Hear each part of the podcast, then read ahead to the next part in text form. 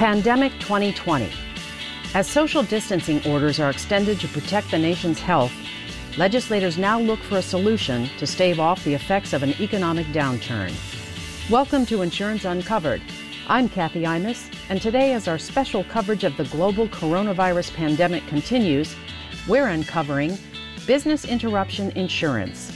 How NAMIC successfully kept legislation out of the latest economic stimulus package that would have resulted in negative consequences for the insurance industry.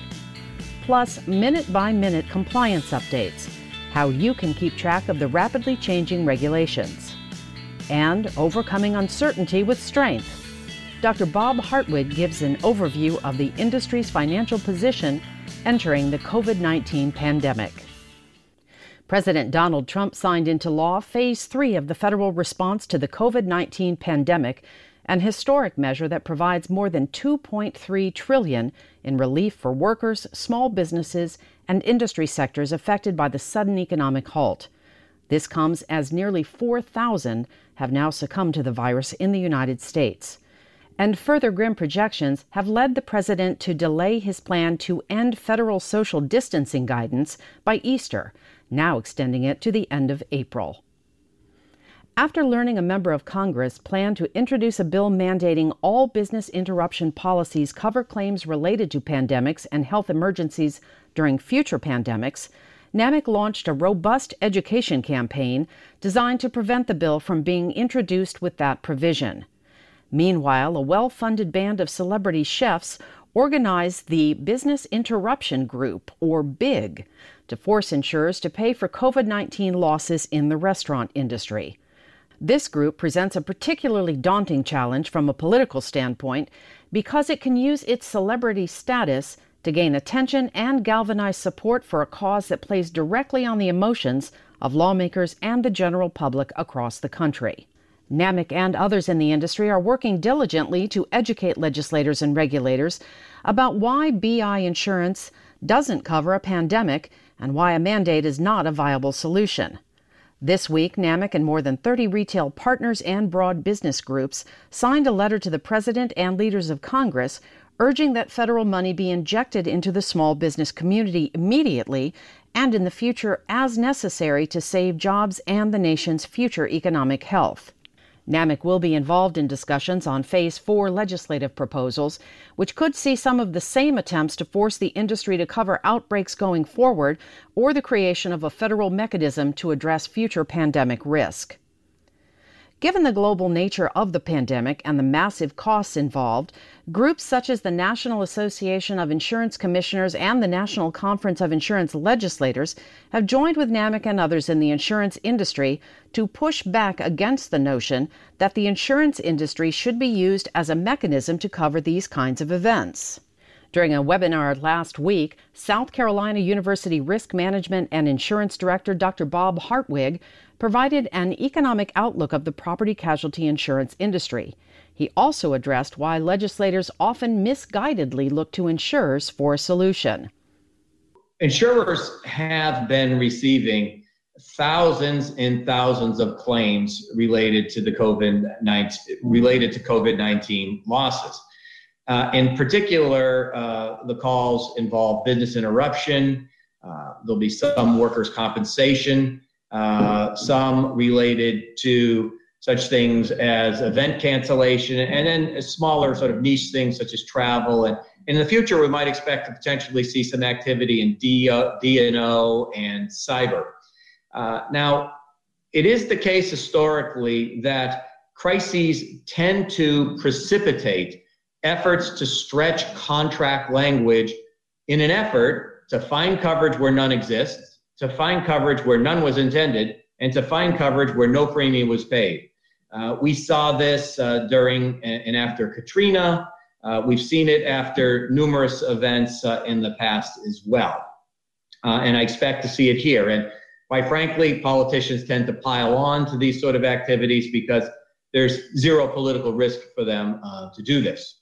What you can see at $812 billion is this is a very strong number. Uh, but this is a number, as all of you know, that is there uh, to cushion against uh, possible large events, such as the approximately $350 billion in insured cat losses we had in the most recent decade, including the first $100 billion ever back in 2017. Uh, and we, we can't forget that we are a mere uh, just about two months away from the beginning of hurricane season. And so, uh, as attractive as these funds might appear to individuals who are unfamiliar with the industry, such as certain legislators around the country, for example, um, it is that those dollars are there in order to fund claims uh, where premium has been collected and, uh, and, and where liabilities are due. You can listen to Dr. Hartwig's entire virtual event online at NAMIC.org and be sure to listen to the next podcast on April 15th for his candid interview with Chuck Chamness. Well, NAMIC is tracking the rapidly changing COVID 19 PC regulatory compliance information for you.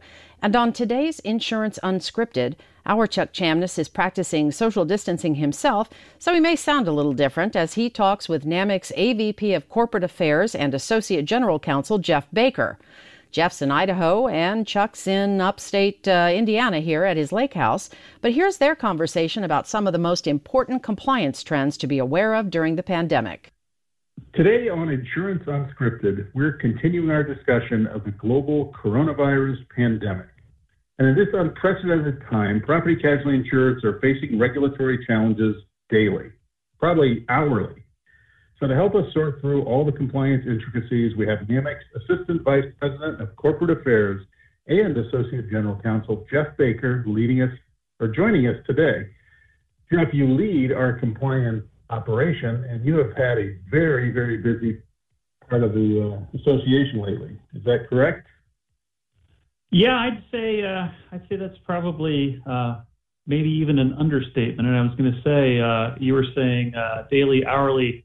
I don't know if minutely is a uh, is a term, but we're seeing new things well, coming out minute by minute. Well, we appreciate, and I know our members appreciate all that you and your team are doing. Let's start with uh, kind of a general question. What what are you seeing from regulators at this point? We're a couple weeks in. Obviously, it's a heavily regulated industry. Compliance matters. So, are there trends or things you can point to uh, that you're seeing uh, in compliance today? I'd say there are generally about 10 separate issues that we're tracking uh, throughout the states. Uh, non-cancellation bulletins. Uh, some are mandatory, some are more flexible. Uh, delivery driver coverage is, a, is an emerging issue. Uh, allowing commercial insureds to self-audit to adjust rates.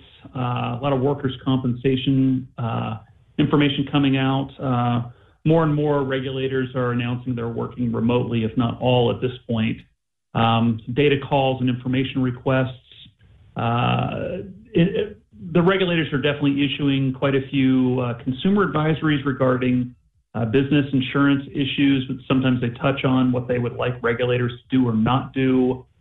Uh, related compliance or relaxed compliance requirements, um, a lot of discussion about virtual claims adjustment, and uh, seems like a lot of regulators are definitely uh, addressing producer issues, whether it's uh, you're seeing facilities that are closed, third parties for fingerprinting, CE, licensing, and so some uh, some of the regulators are starting to address how they can uh, help get uh, producers licensed and uh, renewed uh, appointments renewed so they can continue to service the business.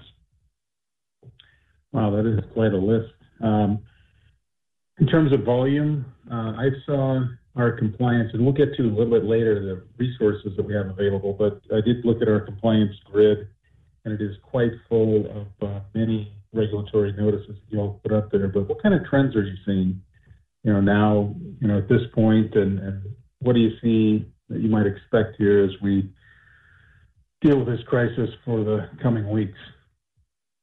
I would say uh, today, at least as of this weekend, some of the one of the trends I'm starting to see is regulators that had initially issued bulletins requesting or urging insurers to be flexible with uh, policyholders, whether it comes to premium payments or deferring premiums or working on payment plans. I'm seeing a definite shift now to some of those states saying, okay, we're not going to ask you to do it, we're going to tell you to do it. So moving from that flexibility perspective and asking to telling you, okay, you are not going to cancel for 60 days due to non-payment of premium or some period of the, you know, a state's emergency order. That's one trend I've actually seen in the last day or two over the weekend and then in today. Uh, the other one that definitely seemed to uh, gain momentum the end of last week was the issue of coverage and or uh, not enforcing um, exclusions for commercial use of personal auto for delivery drivers. That that one sort of mm-hmm.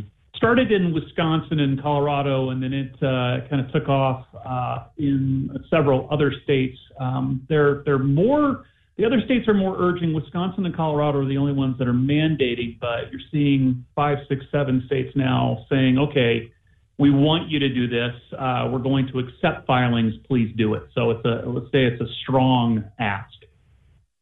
I see.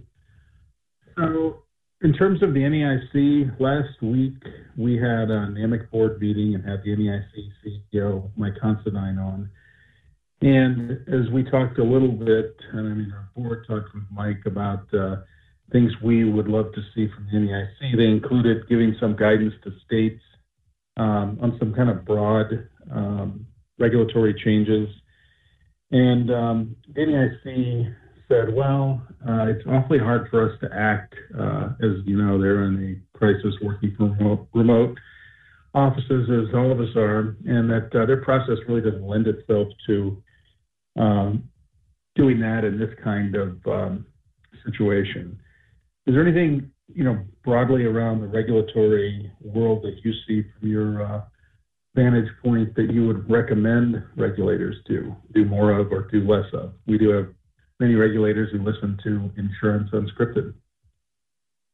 I think the, the, the key issue is consistency. Um, you know, Chuck, we're obviously 50 state regulators, and you have the territories, and you have the District of Columbia.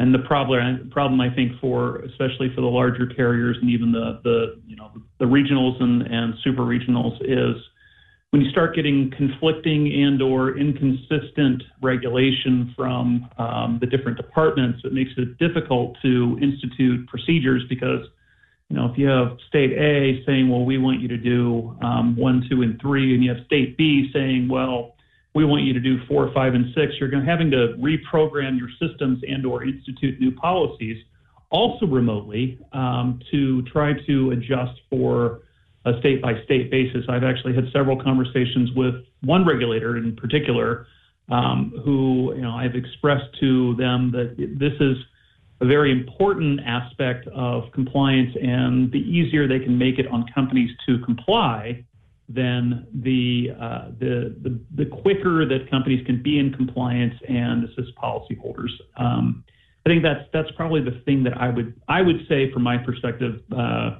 now at NAMIC and in my previous in-house uh, experience would be the more states that can do the same thing, the better. How about data calls? I know they come after every uh, catastrophe.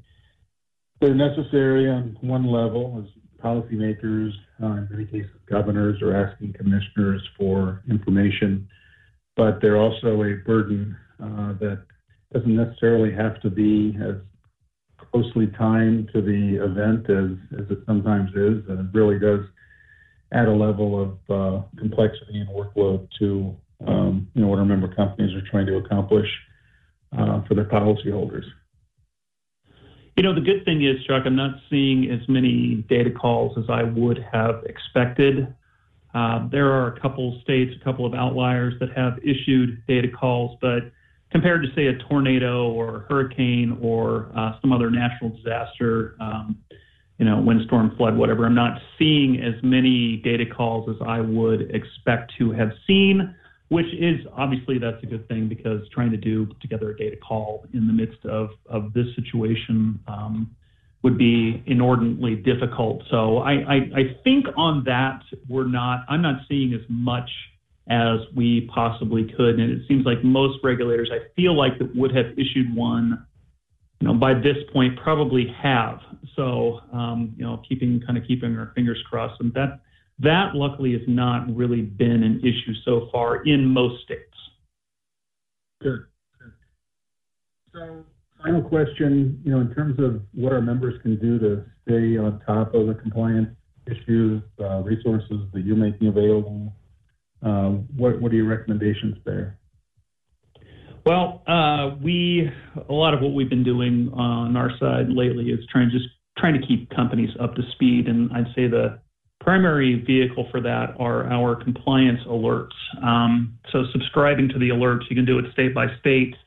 Uh, you just go into your account and you select subscription, and then you can uh, go down to where it says um, uh, compliance alerts. It's the second one down. Show subscriptions. You can check off the boxes that you want. You'll get uh, updates from those states when they release uh, mandates, essentially. Um, we also have uh, our, uh, we created a new compliance survey. So our surveys, as uh, some people know, are essentially 50 state research uh, grids that address several topics. So we did create one for uh, this topic in particular.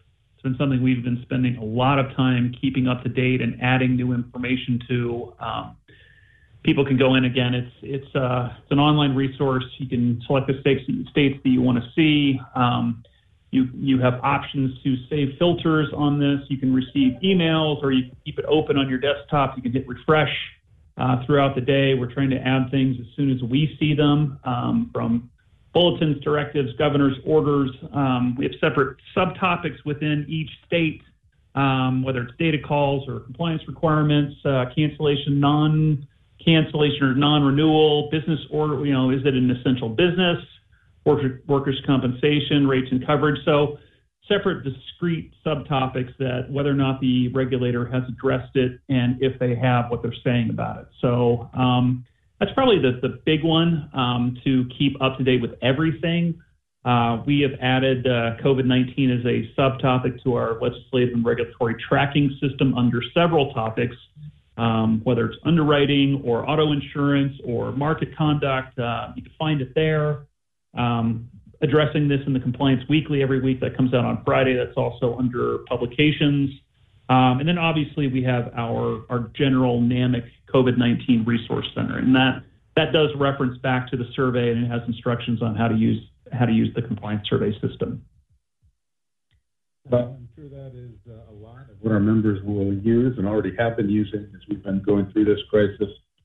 Uh, Jeff, I know one of the things that I'm really gratified uh, uh to learn is the amount of value that our members place on the work you're doing and your team are doing. And I know you've been working uh, 24 7. So thanks for all that. Let me pass on my thanks from uh, the many NAMIC members I've heard from and compliance people who really appreciate what you're doing to help them uh, do their jobs. And uh, thanks for the time today. I'm sure it will generate some more traffic to your information. Absolutely. Thanks, Chuck. And of course, we are here for the members and I want any member to know that if they have questions, feel free to reach out to me directly. With the safety and well being of NAMIC members top of mind, all events scheduled from March through May are postponed, per the guidance from the Centers of Disease Control and Prevention and the World Health Organization. While the goal is to meet later this year, NAMIC's events team is adapting and adjusting to the evolving coronavirus landscape. The management conference is currently the first event, and it's scheduled for this June. NAMIC's Vice President of Event Operations, Krista Hassett, says parts of that agenda are being reconfigured to address the rapidly changing COVID 19 landscape. We do have an opportunity uh, to provide an update on the first day of the conference uh, between our economy power session, which is also very timely right now, as well as our, our corporate culture session. So we think it's a, a really good blend of getting the um, timely and informational updates that people need on things like the economy and what's happening with the virus, as well as um, thinking about how they can lead their team through this uh, really crucial period. And then we'll also be weaving in a roundtable discussion where members can get together and talk about um, how they have transitioned to a work from home atmosphere what challenges they're experiencing, as well as what opportunities uh, present themselves. Remember, if you can't attend an event in person, keep in mind that NAMIC members can purchase an all access pass to our online virtual events. At NAMIC.org, there are currently more than 85 webinars available for you to continue learning while you're working from home. And that's a wrap for this episode of Insurance Uncovered. We'll be back on April 15th with more insurance news and interviews. And as always, if you have a topic or issue you'd like us to uncover, don't hesitate to let us know. You can always send us an email at uncovered at namic.org. Until next time, I'm Kathy Imus. I hope you have a great day and stay safe, everyone.